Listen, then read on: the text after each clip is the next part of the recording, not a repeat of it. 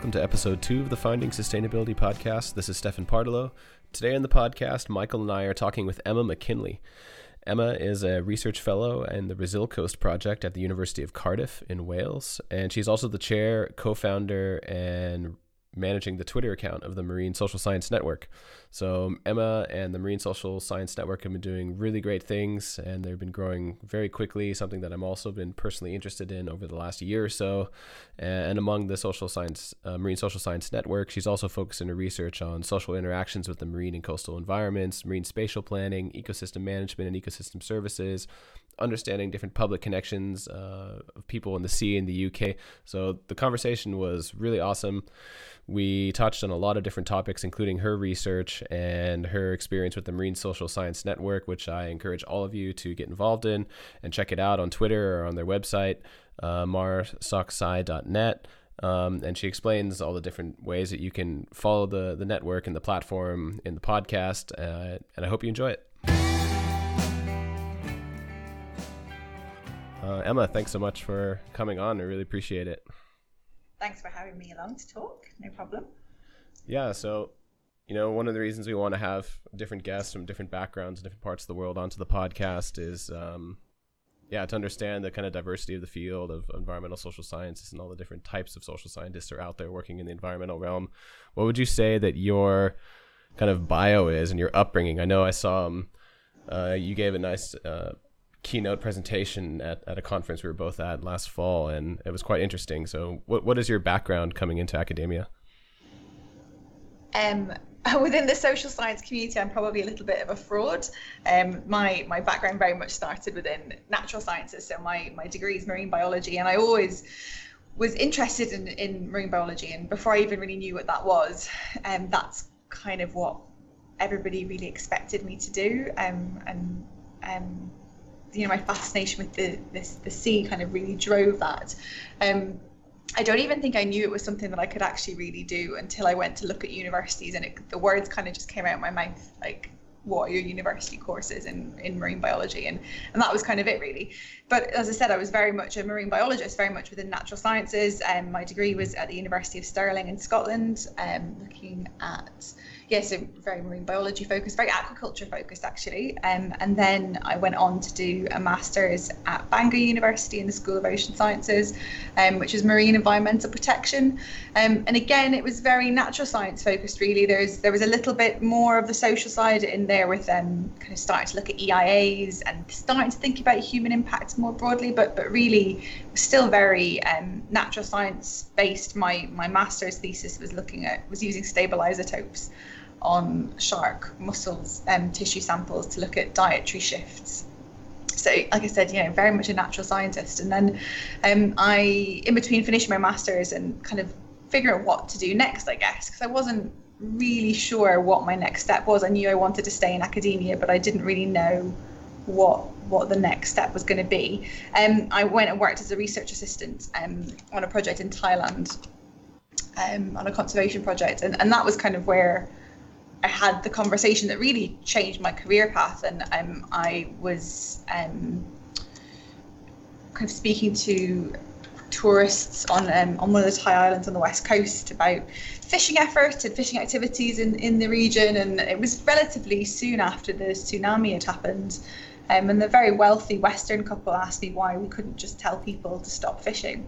And this was very much a, a you know an island which was very dominated by fishing communities and to have these very privileged people say well why can you just not tell people to stop doing something because of the environmental damage they saw it from an environmental perspective and they were trying to do something positive but it was a conversation that really sparked um, much deeper awareness of the fact that actually it's not that simple mm. um, and it's a very complex picture and while we might want to um, uh, manage our marine and coastal environments because we are fascinated and we love the biodiversity and the ecology side of it. Actually, it's people's behaviour that we need to be more aware of. You know, it's, it's us that can make those changes, and the fish are just going to keep swimming where they want to swim. So um, it was really that conversation that changed my career trajectory, really. And I, I ended up doing a, a, PhD at Bournemouth University on the south coast of England um, with Steve Fletcher on marine citizenship. Um, and that was you know, a, a, total change of pace for me. I mean, I think it took me a, a good year to get my head around the different language that's used within social sciences and to really feel comfortable within that space. It took me quite a long time to get to kind of um, come into my own around marine social sciences. Um, but that's where I've been ever since. So now I'm you know very much within that that field of research, and I do like. I think my background means I can cross those disciplines though, because I think it means I can talk to and work with natural scientists, understanding that they are research perspectives, but also having and bringing in that social dimension as well, which has been really great. So when you look at your journey, um, going through the different parts, natural science and switching over to social sciences, where do, where do you sit right now? What are the main things that you focus on in your research or in, in your working group or in your department where you are? Um, I'm a bit of an anomaly where, where I am. We've got a small team under the marine geography um, kind of name and the degree program, and we sit within the School of Earth and Ocean Sciences, which is very um, dominated by physical sciences, um, lots of climate change work, lots of paleoclimate research. Um, my work is very much around ecosystem services and their values, um, public perceptions of marine um, and coastal environments, and how that translates into behaviour change. So things like understanding ocean literacy and how that can be harnessed to engender changes that we might want to see, and thinking about how all of that can be um, considered within policy and governance. So how can how can we make management decisions and governance decisions that actually supports those um, behavior changes that we need to kind of you know, address some of the challenges that are facing our global seas. So, um, most recently, my work has been focusing on salt marshes. Um, I'm not a salt marsh expert, but I've worked with um, coastal communities around Wales, um, looking at how salt marshes are valued, um, not economically valued, because I'm not an economist, but looking at the more social and cultural values of salt marsh systems as a coastal fringe environment um, and thinking about how those are used um, by different stakeholders and different land users, how different needs can be met by those environments, and how we need to kind of manage for all of those needs and what the trade-offs are between those. So quite again, it's it's a really complicated picture, and I, I kind of work across um, those different elements of it, I suppose. Um, and then obviously I've been doing my work around marine social sciences. So I've also done some work recently for um, DEFRA, who are our Department for Environment, Food and Rural Affairs, um, to look at the UK's current level of marine social science capacity and you know who's doing what, where are people working, what are the themes of research, what are our, our challenges and our opportunities, um, and what where are the gaps, I guess, in terms of what could we be doing in the future. Cool. Well, yeah, we definitely want to touch on the Marine Social Science Network, which you've been involved in. But maybe a few questions before that you know, it, it sounds like you work really in an interdisciplinary or kind of multidisciplinary setting and has that transition from being kind of in both sides of it, like having a natural science background and then transitioning over. Do you think that's made it easier for you to integrate into a multidisciplinary uh, department or working environment? Yeah, I think so. I think um, it was a very um, conscious decision on my part to but when the post and um, with the project I was originally employed to work here on came up, it was a very conscious decision from from my perspective to apply for the position because of the interdisciplinarity, um, and wanting to get involved in a project that allowed me to have my foot in the natural science world a little bit. I guess applying the social science work that I was doing. Um, a bit more. And I think um, it's been fun. It's been a really great experience. The, the project um, Resil Coast, which is the original project I was employed on here at Cardiff, was very interdisciplinary. Um, we had um, ecologists, um, modelers, um, kind of sediment dynamic experts, um, governance experts, social scientists, and, and it's been really an, a really nice mix of people. And I think people have really um, worked well together and been really quite respectful of each of those disciplines and really seen the value of working mm. across those disciplines, which has been fantastic. Um, in terms of our position within the school, I think the same is true. I think you know increasingly we're starting to see more and more calls for um, that interdisciplinarity. And I think my having that background and I guess in between finishing my PhD and, and coming to work in Cardiff, I also worked in a business school um, at the University of Chichester. Um, which is also kind of the south coast of England. And I kind of felt that gave me a really great insight into working with industry and working with stakeholders. It was a small university. The, the projects we were working on were very much around um, they were almost more like consultancy based work rather than research projects. Our, our focus was very much on creating added value for the local economy, for the local businesses, and for local communities and stakeholders. So it, it meant I'd had some really nice insights into working with some of the maritime industries that we've mm. engaged with kind of more latterly in later projects. So I think those kind of different elements really helped with coming on, on board to this project and working within the department. Cool. Yeah, Stefan, well, can I jump in for too as well? Of course. Yeah, so I mean that's really fascinating. It reminds me of I, I went to a, um, a talk by you know a geographer, of course, whose name I can't remember now, a couple years ago, who would, had been on some big inter- interdisciplinary um, project that you know in some ways had been successful, but really hadn't really succeeded in being you know whatever we would think of as truly interdisciplinary and I, you know, I've been on a few projects that, you know, in some ways were successful, but it also felt like we weren't like deeply integrating the different work that different folks were doing. You know, mm-hmm. it, it seems like it's very, um, you know, sometimes like the path of least resistance can be, oh, we, you know, we find a sociologist or an anthropologist, we find an environmental scientist that we kind of know, and we ask them to like be on the project and then write up their section of the proposal, et cetera and you know the next step which is always the hard one is how do we actually get these pieces to talk to each other and the thing that the fellow said that has resonated with me that i'm reminded of now is that you know a lot of these things need to happen kind of organically.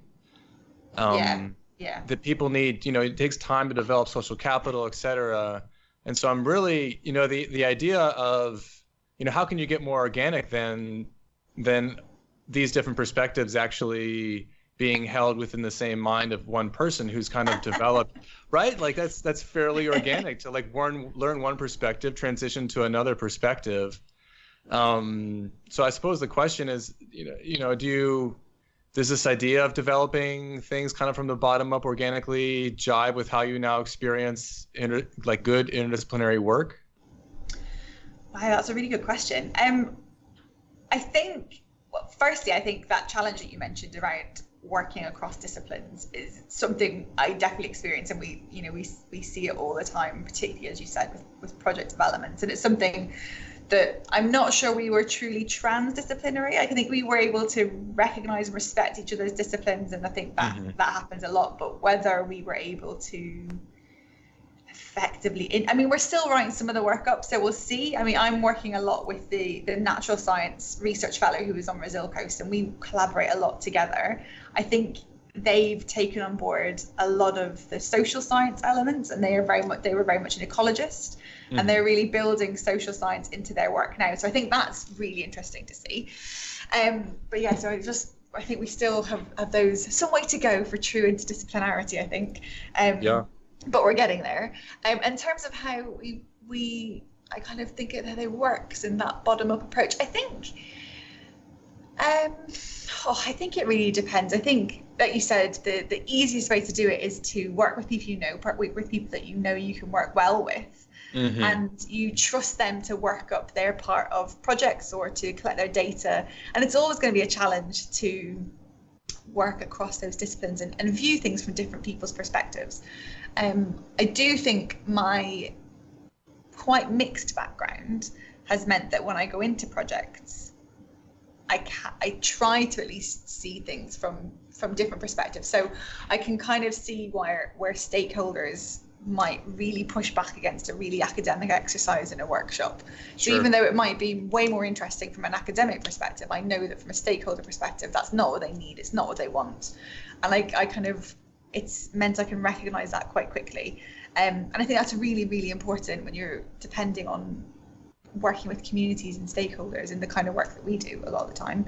It's really important to kind of recognize those signals and recognize their needs from what you're asking them to contribute to as well. It needs to be valuable for both, for all parties, I guess. Yeah, that makes sense. A friend of mine sometimes says that it, it would help. So I'm in an interdisciplinary uh, PhD program here, and a friend of mine here says that we kind of need to develop an understanding of how difficult um, it is for each other to answer our questions. Yeah. Because sometimes yeah. you look at a result and think, oh, well, that's like 50 observations. That I could produce that in a day, right? And it's like, well, yeah. no, like each of these observations is a three-hour talk. yeah. in like a rural village or something. Is, is, does that, how does. Abs- absolutely. I think that's that's definitely something that's come out through recent experiences. Actually, I was um, on a, a, a, funding review panel recently, just in the last few weeks, um, and it was a very mixed um, group of experts.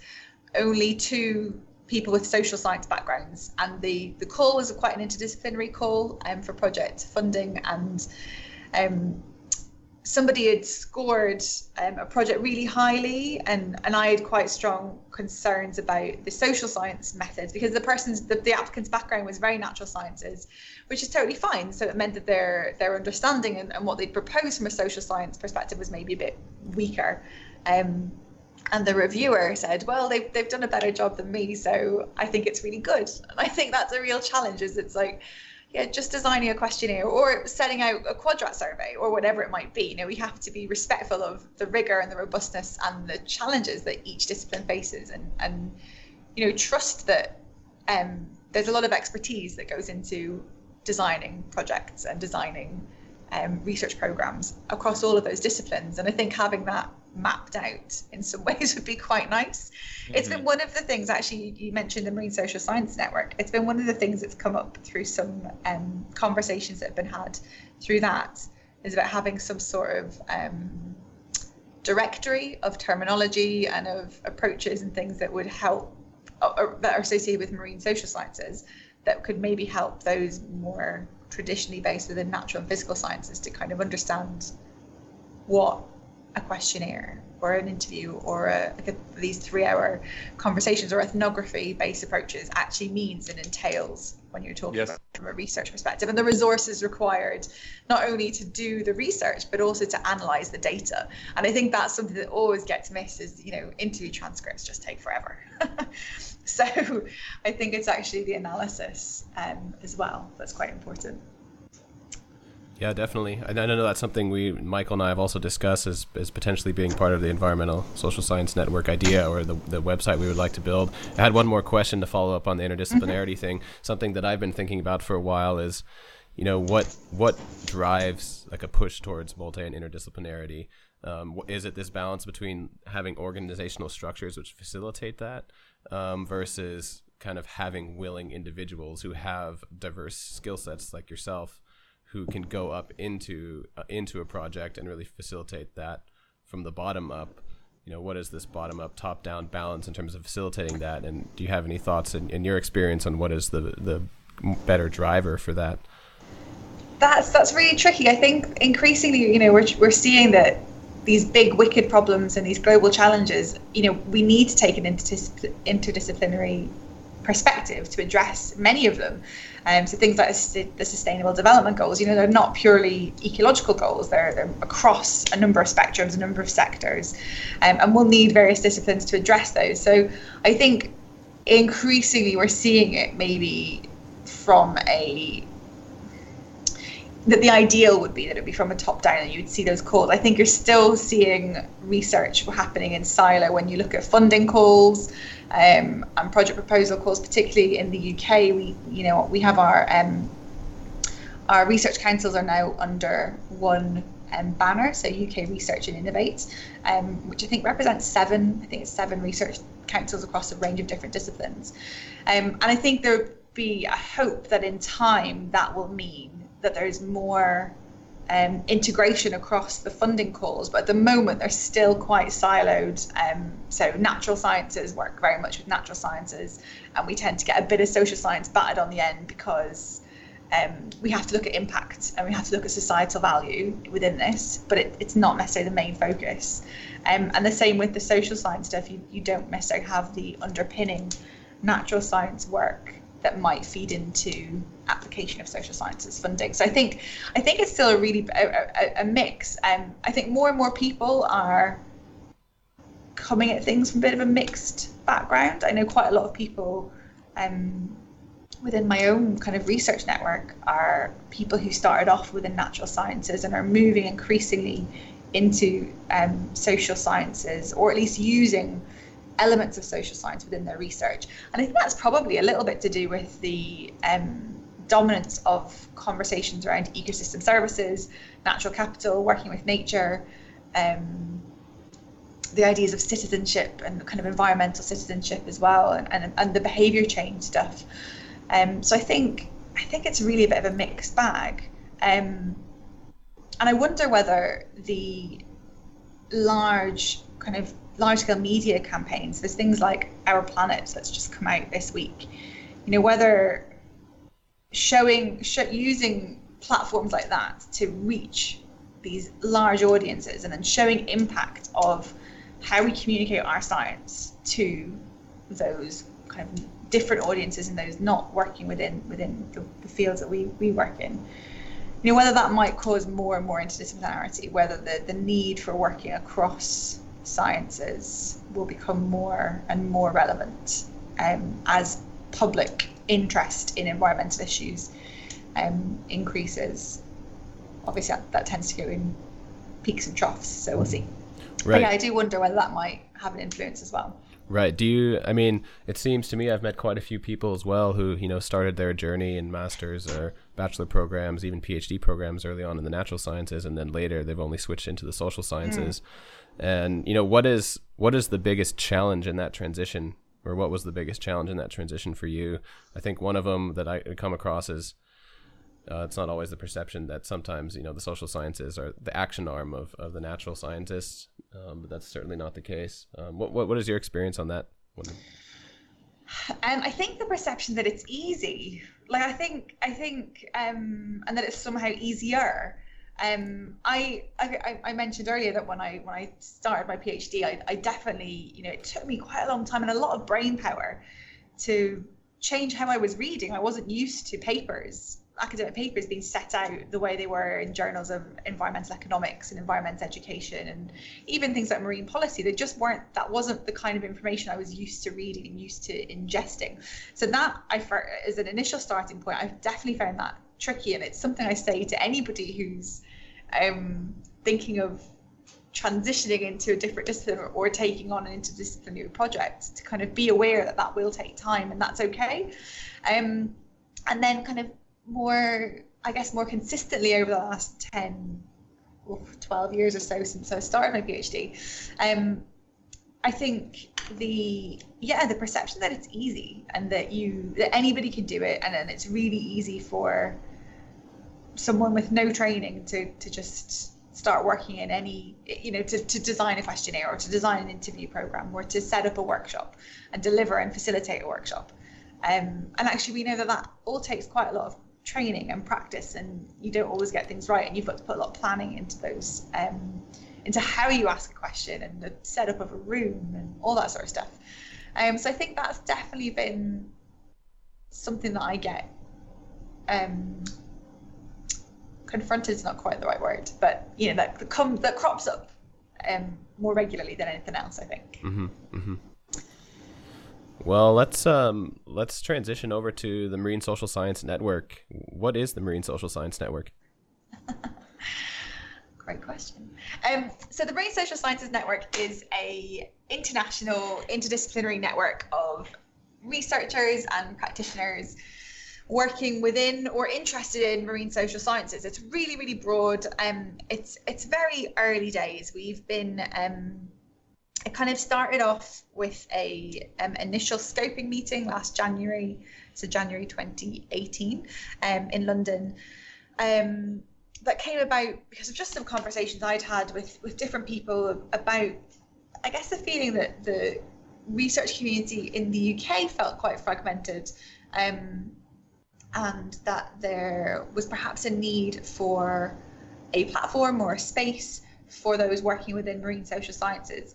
Um, so we tied it onto a large annual conference that happens in January every year, the Coastal Futures Conference, um, and they've supported us um, to do to run that event, which was fantastic. And we um, we held it at the Royal Geographical Society, and we had 35 different um, different attendees, and they represented a real mix of of um, stakeholders and, and, and actors, I guess. So we had um, consultants, we had people from government, we had, and, and across the four, um, or we at least tried to get representation from across the four devolved administrations in the UK, so it wasn't just very England focused, that we were taking account of the needs of all four countries, um, which obviously always adds a bit of complexity for us. Um, and we had um, NGOs, research um, academics, obviously, um, charities, and then a couple of international organisations as well. And, and the focus of the meeting really was first to think about how marine social sciences or how social sciences more broadly could be used to support marine and coastal management and policy making within the UK. And then the secondary question, which actually ended up really being the focus of the of the, the session, was whether or not there was a space and then a demand for a marine social sciences network and whether it would be something that would be of benefit to the wider research community. Um, and there was really an over um, overwhelming sense of it being a yes, that actually there was a real demand and a call for that. Um, but we had um, representatives from the Future Earth Coasts programme when they were based in Cork, so Martin Le Tissier, when he was based in Cork. Um, he was involved in discussions. He couldn't make the meeting, but he was involved. And we had um, Tim Acott from the Greenwich Maritime Centre and then Steve Fletcher, who was at the um, UN Environment World Conservation Monitoring Centre. So three kind of outward-facing, international-facing organisations, really, and um, to keep them involved, we really not not just to keep them involved, but we you know they kind of raised the question was is a UK network the way to go? Um, because obviously just because you're based at a UK institution, it doesn't mean you'll be working within the UK. You might be working somewhere very, very different. Um, and so it kind of went from there. We we set up um, and really set up initially as an online community, and the interest and the momentum that that created just by setting up a Twitter um, profile and getting a website up and running has been immense. So we now have over 1,200 people engaging with us over Twitter. Um, we have over 250 signs wow. up to our newsletter. Yeah, and it's it's been really amazing. I, I mean, we've run um, we've run a couple of workshops since the initial one. We were I ran a couple of workshops um, over the summer last year. One in Malaysia at the International Marine Conservation Congress, um, and then one at the Greenwich Maritime Centre Conference, Society in the Sea, um, in September, where the, the network was launched. And and I guess kind of coming back to the idea of a bottom up approach, I really felt like yes, there is a space for this, but I don't want to be the one that tells the community what what they need. I really wanted it to be something that was driven by the needs of the community and I wanted to make sure that those voices were heard. So we ran, as I said, ran those workshops um, to try and give us a feel for some things that we could do in the future and what might be, you know, what what the network could provide the community. Um, I guess that will depend on, you know, it will vary um, in time and space, I guess, a little bit. Um, but some of the things that have been suggested have been things like that um, kind of directory of, or glossary of, of terminology that might be helpful to support collaboration and, and interdisciplinarity. Um, having a directory of experts is something that has really, really been pushed for, and we're just at the process of starting to look at funding to support that through the network, so that the the network can become a place where you know people who want to work within marine social sciences or want to look for collaborators can can come to us and, and search for people working in particular countries, working in particular areas of research on particular topics, using particular methods. And hopefully it'll be something that is quite um, kind of self-fulfilling in its in a way. I, I, I think at the moment we're very um, I guess quite in, an informal network and our main objective is communication and creating a sense of community. And I think we've achieved that and are achieving the communication side. Um, but I think there is more that we can do around increasing capacity and supporting collaboration, and that's what we'll look at doing over the next 12 months or so. Um, yeah, I think that's definitely the next steps.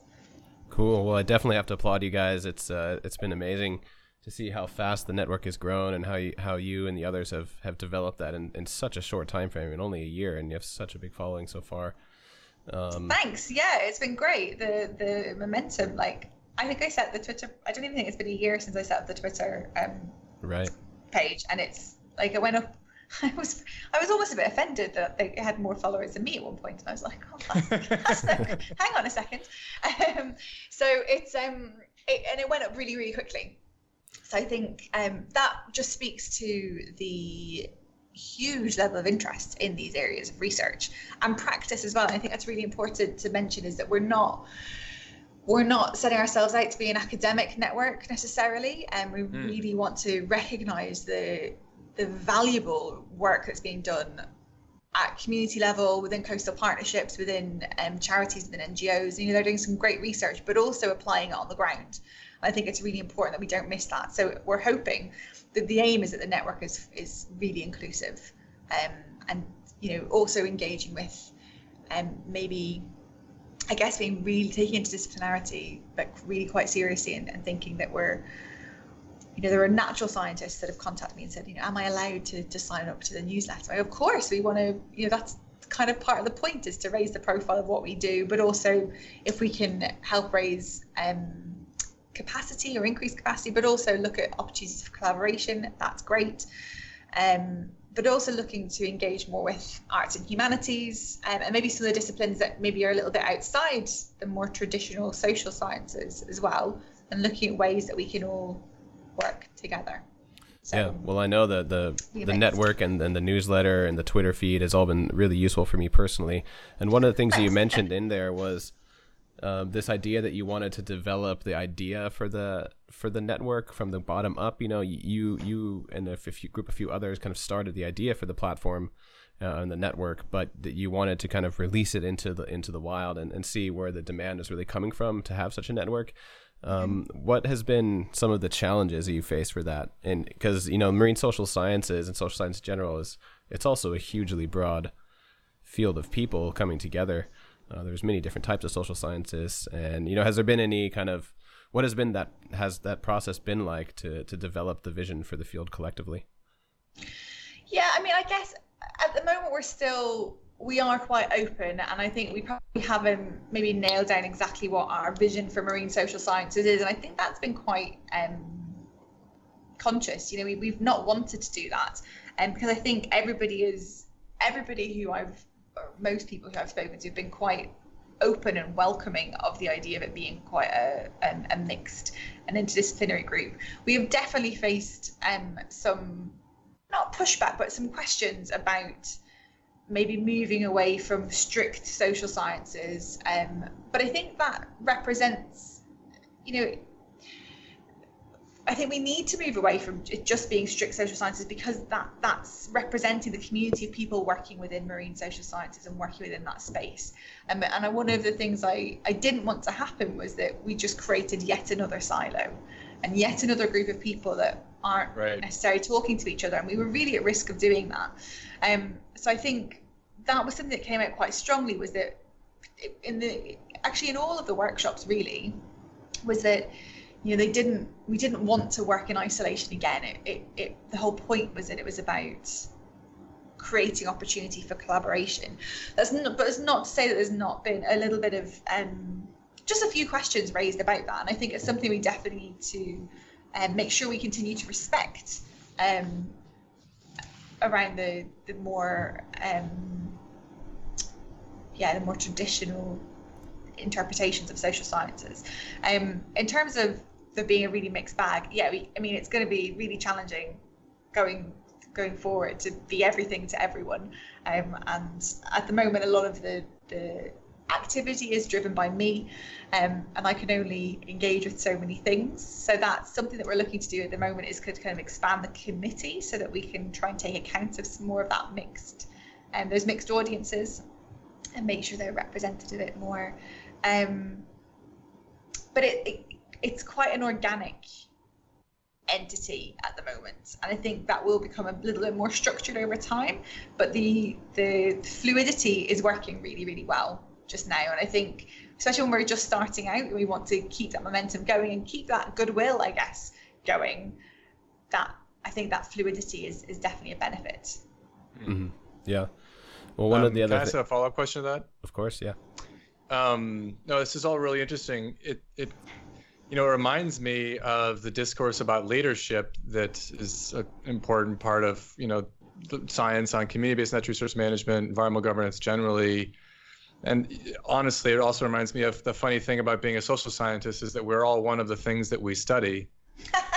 so we all have this, you know, we're all kind of informally learning in some ways about you know what it means to be a leader in our own communities and how does that relate to the leaders that we study in these other communities of natural resource users et cetera.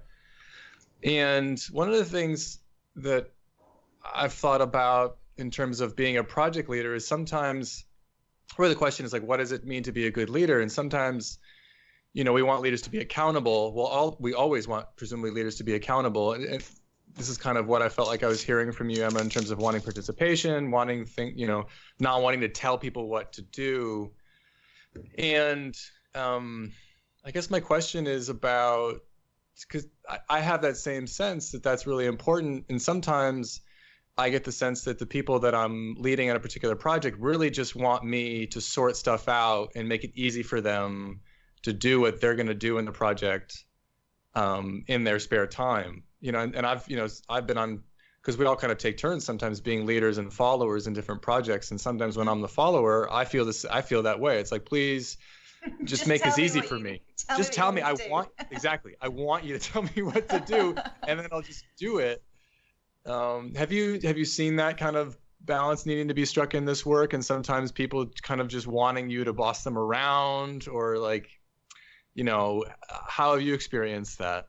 Yeah, I guess so. I mean, uh, like I said, a lot of this is being driven by me. There is um, a small group, um, kind of who I've been working with as kind of advisors, and they've been really, really helpful. We've had a couple of meetings, and I guess they're there to make sure I don't make any drastically horrible decisions.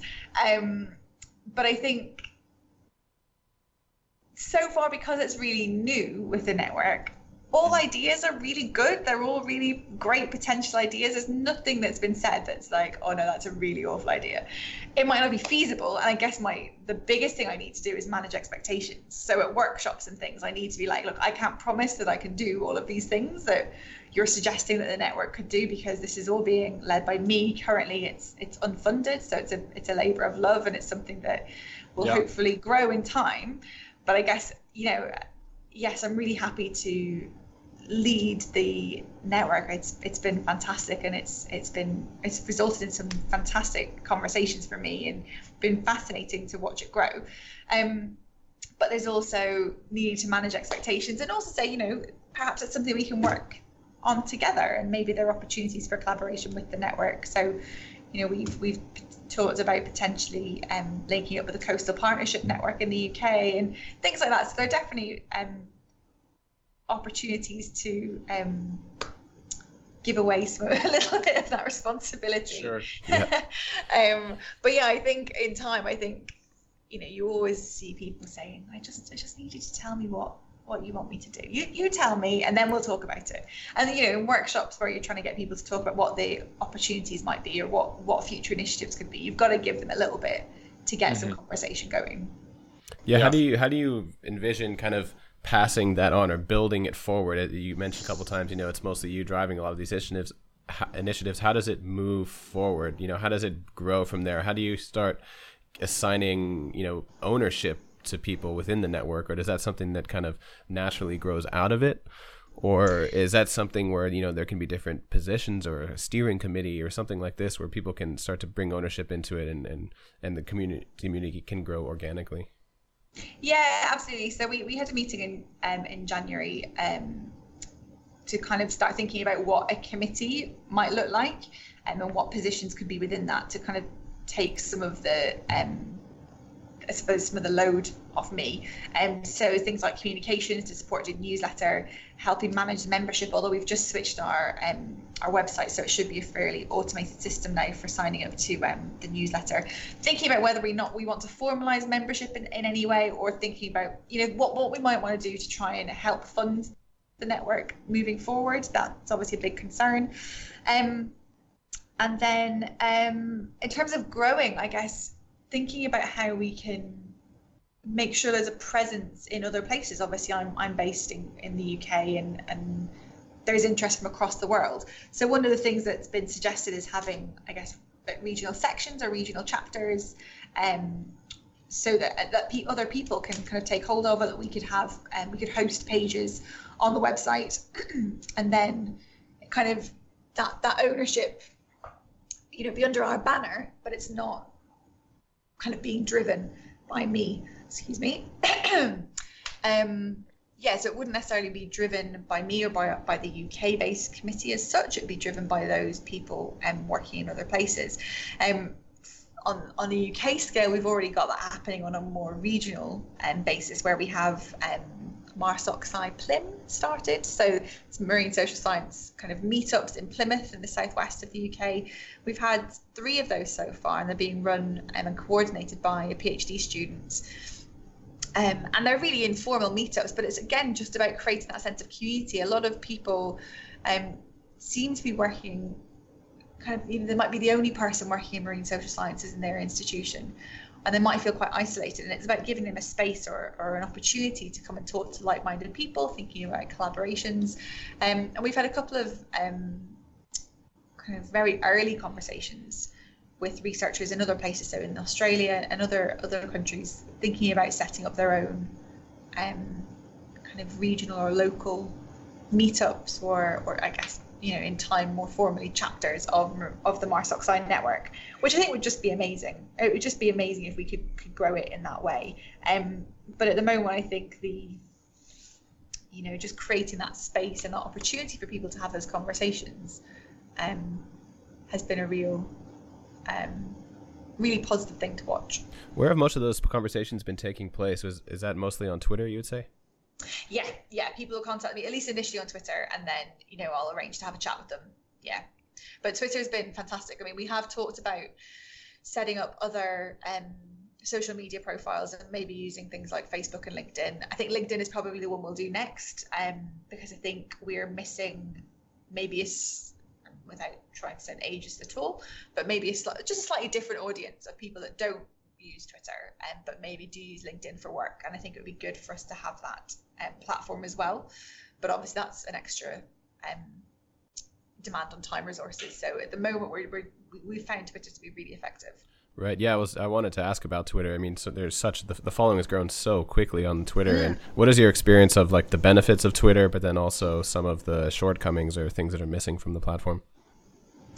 Um, well, so I mean, in terms of the benefits, it was such a quick and easy way to raise the profile and say, "We're here. This is what we're doing," um, and you know, talk to us, sign up, not sign up officially, but like you know, engage with us, um, and it worked really, really well. I think part of that is just down to um, the increase in research and and and, and the, I think there is a growing profile around the kind of work that we do um, and more and more people are getting involved in, and wanting to talk about it, which I think is fantastic. Um, I think having the website as a way to um, kind of say we can promote things. Our website is, is very much a work in progress, but we have got it and we will continue to develop it over the next few months. Um, and having the website to kind of fall back on through Twitter has been really useful. So we've started to um, set up a series of case studies on the website that go out through our newsletter, but can also get promoted through Twitter, um, which has been great. Um, yeah, then, I wanted to ask about the case studies. I was looking at the website today. What is the what is kind of the purpose or the vision of the case studies on the on the website? So the the, the case studies kind of came about because they came out from the workshop that I held in um, in Malaysia, um, where there was a feeling from a lot of people in the room who maybe weren't necessarily social scientists, that having some sort of understanding of how and where social sciences can be used within projects, what the potential impacts of using social sciences could be. You know, where's the, the policy impact been? Where's the behaviour change been? What's the success of using those approaches been for research and for um, marine and coastal management more broadly mm-hmm. been? And how, you know, having evidence of that through a series of case studies or success stories or just evidence would be really, really useful to continue to raise the profile and also raise understanding of how, you know, of our discipline and of what we do. So um, we decided that that would be something that'd be a really nice thing to post on the website. We have two up there at the moment. Um, we've been working with the science writer from UN Environment, um, World Conservation Monitoring Centre, to develop those. And she's done some amazing interviews with, I think we have 15 interviews so far, so we've got a bit of a backlog to get through. Um, and those case studies will come out um, gradually over time. We're hoping to automate it a bit more um, so that will actually be kind of a, a, page on the website that people can submit information on that way, and then we can do a bit of um, fact checking and validation on that as well. And it's just a good way of promoting people getting a chance to promote their research. Um, and, and but in a way that's maybe a little bit more um, user friendly for those people who aren't maybe comfortable or, or new to working within or with marine social sciences. Um, I think that really was the, the initial vision or the driver behind the case study element. Um, mm-hmm. I know that's something Michael and I had also discussed potentially within the the ESS network is to develop some sort of more easily accessible wiki style database. Maybe Michael, you can yeah. say a few things to that. Yeah, I mean it's it's really in line with what you're what you've been talking about, Emma. It's really actually exciting to hear, uh, you know, other folks having these same ideas. It's how do we actually get a lot of these materials out there, whether they're simple case study oriented reports, so we can just like ease, more easily digest what we're all doing in like these disparate parts of the world. And then methods too, like how do we? It's really just what you were talking about. It's how do we actually have some kind of primer knowledge base wiki something, so that we're implementing more standard methods across some of these cases too. I mean, I, I it, there's a book. I mean, we've been talking about the language of working together, and a lot of for me, this is um, inspired by this book from 2010 with Amy Poteete, Marco Janssen, and Lin Ostrom called "Working Together," and they they describe this as kind of the the frontier of a lot of this work is to try to make it more formally collaborative in some of these ways. Yeah, yeah. I mean, yeah, I think making the information accessible, making it um, as you said, easily digestible um, mm-hmm. is really important. But and, and the idea of standardization has come up, and there's been a little bit of pushback to sure, standardization yeah. um, when you're talking about social science. There's a little bit of a oh, bit of a sharp intake of breath. Um, but you know, it's all about making sure people know that we're not talking about standardizing the whole discipline because that wouldn't be possible. Right. But you know, it definitely has benefits in certain cases for feeding into policy and decision making um, and also for replication or repeating work or using best practice. And I think there's definitely some scope for us to think about that. Mm. Yeah. Yeah, definitely. Um, what about the? I think I cut you off on any any kind of negative sides of Twitter that you've experienced. Oh yeah, we were saying about Twitter. Um, so the other thing I was going to say, actually, on the positive side of things, is that people really have been um, sharing papers and sharing job opportunities and, and using mm-hmm. um, the MarSocSci um, platform as a way to do that. And I think it's really helped them reach a wider audience, which is fantastic. I mean, I do a little bit of a troll every day and email myself stuff that can go in the next newsletter, but it, people do, have been directly sending things to me. And Ed Haidozan set up the um, uh, the MarSocSci hashtag initially, and I nicked it from him to, to have it as the, the Twitter handle for the network. but it's meant that it's created a really nice community in a way of, you know, that we are sharing information in a really um, findable and traceable way, I guess, by having that, that um, platform for us. In terms of the negatives, I guess, you know, it's very little scope for um, active discussion and that's one of the reasons we were thinking about having LinkedIn because it means people can kind of have discussion boards. That's come up in our workshops as well as having some sort of space on the website or, or you know, in some sort of formats that would support more um, active and ongoing um, conversations between you know various people across the world. And I think that's something that you know you can do that to a certain degree with Twitter, but not not to the same extent as you might be able to in other formats.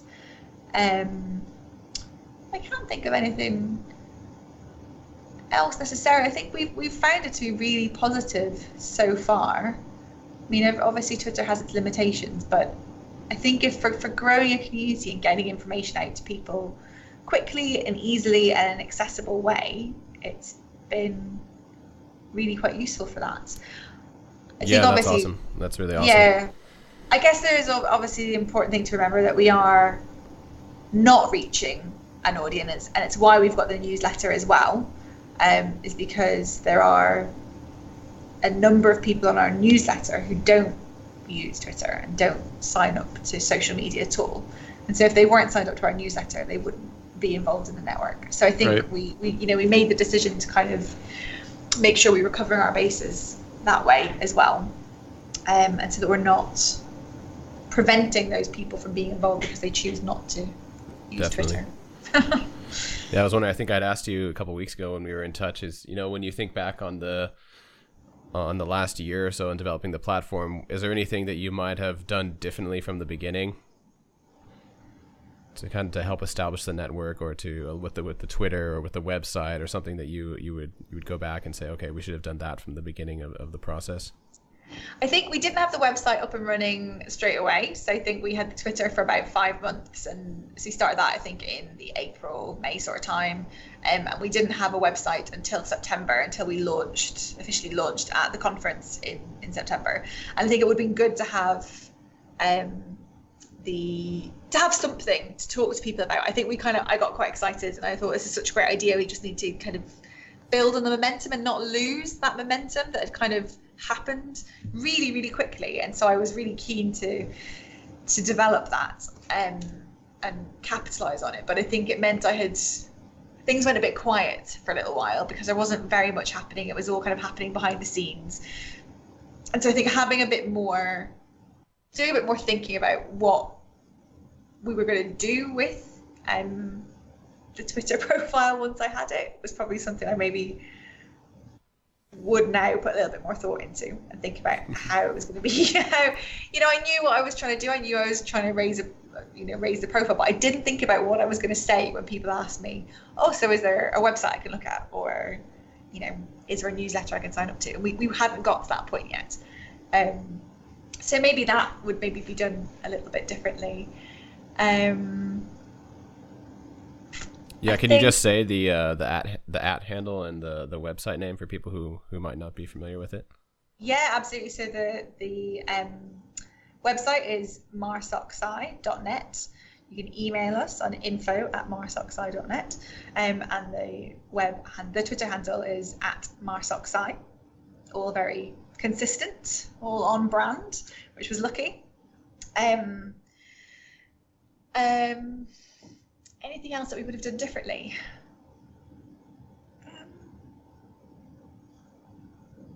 Yeah, I mean one of the one of the questions was you know because we were trying to develop this this podcast platform and that was going to be linked into the uh, environmental social science network. We're kind of thinking, Yeah. you know, what are the useful tools? What are kind of the the the ways people liked to engage from the beginning? I think we're going to we're going to get a Twitter account going as well for sometime soon, and hopefully launch this podcast um, as well.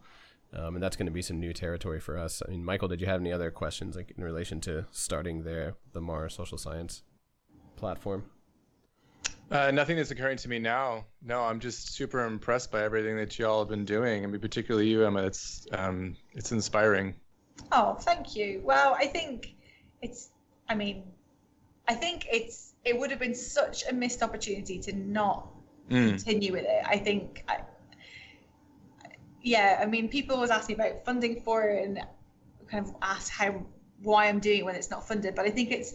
I think it's really important, and I think it's really brought together a really diverse community of people that are I think are really enjoying getting to talk to each other and Mm. that's that's been fantastic. It's been so fun to watch that and see how it's grown over over the um the year. Um and I think hopefully it will just continue to do so. So I think we're, we're getting more opportunities. We're getting asked to contribute to more things. You know, as I said, we're not a formal group at the moment. So I think that's something we need to think about is how we can maybe contribute to um, policy discussions in the UK, whether it's something we want to contribute to, whether it's something we can. You know, thinking about what our place might be in the next five years and thinking about our longer term goals is, is something that we, we want to think about. Um, but for now, I think we've, yeah, the, the community is doing a great job of um, building itself as well, with a little bit of steering from me. But it, you know, it's really been this very organic process, which has been brilliant. hmm Have you guys thought about formal membership as part of the, the network, or some way to identify that be that you are actually a member of, of that network? Yeah, we have. I mean, we've not really figured out how that would, what that would look like, and how we would, what it, you know, what that would entail, and what I guess what the what the offer is. Because obviously, if you're if you're inviting people to be a member, what's their offer? What are they getting from that membership? And so we, we Right. we we've started to think about that, but we need to have a little bit more of a, you know, we need to develop that idea a little bit more and think about making sure that we're formalizing membership in a way that you know that it's actually beneficial for people and that you know it's something that they would be willing to either sign up to formally or if we needed to obviously with funding issues if we needed to maybe think about starting some sort of subscription or you know there are, there are so many options and we, we just haven't figured out what that all looks like um, just yet. Right right. Too many options. Yeah exactly.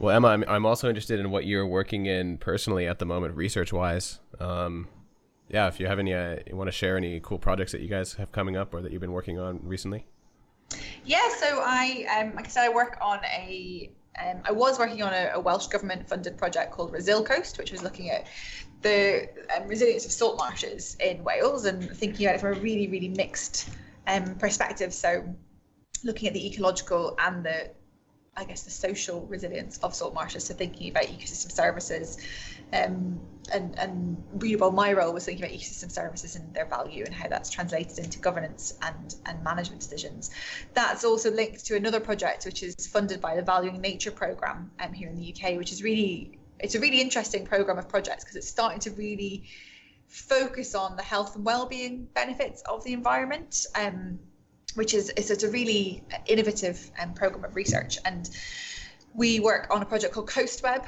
which again is salt marsh focused and it's looking at um, the health and well-being benefits of coastal environments in the context of coastal hazards. So it's looking at salt marshes from a flooding and coastal erosion perspective and how they mitigate for or against um, impacts around climate change and sea level rise and how that might influence well-being. So we've got a really interesting team working on that project with them psychologists and artists, um, again with some you know people working within ecology and sediment processes, um, and then we are working on the um, our role with my colleague um, Megan Alexander here at Cardiff. She's we're working on the governance side of it for this particular project. So that's been really fascinating. That project finishes, um, I think it's February next year. Um, and then the department, we've just been awarded um, some funding through Interreg, which is one of the European funding programs for Ireland, Wales. Um, we've got just just found out we've been awarded funding for a climate change adaptation project, working with the um, being led by UCD in Ireland, so the University College Dublin in Ireland, um, and we'll be looking at um, it's a two-year pilot project to look at climate change in coastal communities in the west of Wales and east coast of Ireland, think about how we can engage with coastal communities on climate change adaptation, um, recognizing signs of climate change, um, and feeding all that into um, really innovative technologies and techniques to kind of think of solutions and, and adaptation techniques. So that's quite exciting. Um, and then personally, I've also been doing some consultancy work for DEFRA. So I, I did this piece of work I mentioned earlier around understanding the marine social sciences landscape within the UK, and that's been brilliant to be involved in. I've really, really enjoyed that. That's just coming to an end now, but it's been you know really fascinating to get to speak to so many people across the UK on marine social sciences. Um, obviously, there's a connection to the network, but it's not being done under the network's kind of umbrella. Um, but it's it's been a fantastic way of promoting the network, but also finding out what people are concerned about, what people are working on, where there might be opportunities in the future, what the kind of interesting research themes there might be. So things like social justice and equity came up a lot. Um, women in maritime industries came up a lot as an area of kind of interest for people, and um, cultural ecosystem services, health and well-being. So it's a real been a real mix of really interesting findings from that piece of work as well. Um, wow, cool. Are there yeah. any any recent publications you want to guide anyone who's interested towards from those projects? Um, so the work from for DEFRA will be coming out um, and be published in the next couple of months, and that'll be on the gov.uk website, um, published by DEFRA. Um, there are a couple of publications from Resil Coast, um, one looking at um, stakeholder perceptions towards salt marshes, um, and also in Wales, and also one looking at the. We've had some really new um, and interesting legislation in Wales um, over the last few years, particularly look, um, the Wellbeing of Future Generations Act, um, which really places well-being at the kind of centre of all governance and management decisions. So it's looking at well-being from a very mixed perspective, looking at social, economic, environmental, cultural. Is there another one? I think that may, might be it. So really thinking well-being, really quite taking a broad definition of it. Um, and so I did a review of um, some of those new pieces of legislation for the Resil Coast project and looked at um, how they could be used to deliver um, on kind of ecosystem services management and whether or not they actually take account of ecosystem services effectively. Um, so that's that's been out. That's, there, two of those are in marine, marine policy. Cool. If anybody's interested, I can send you the links if you want.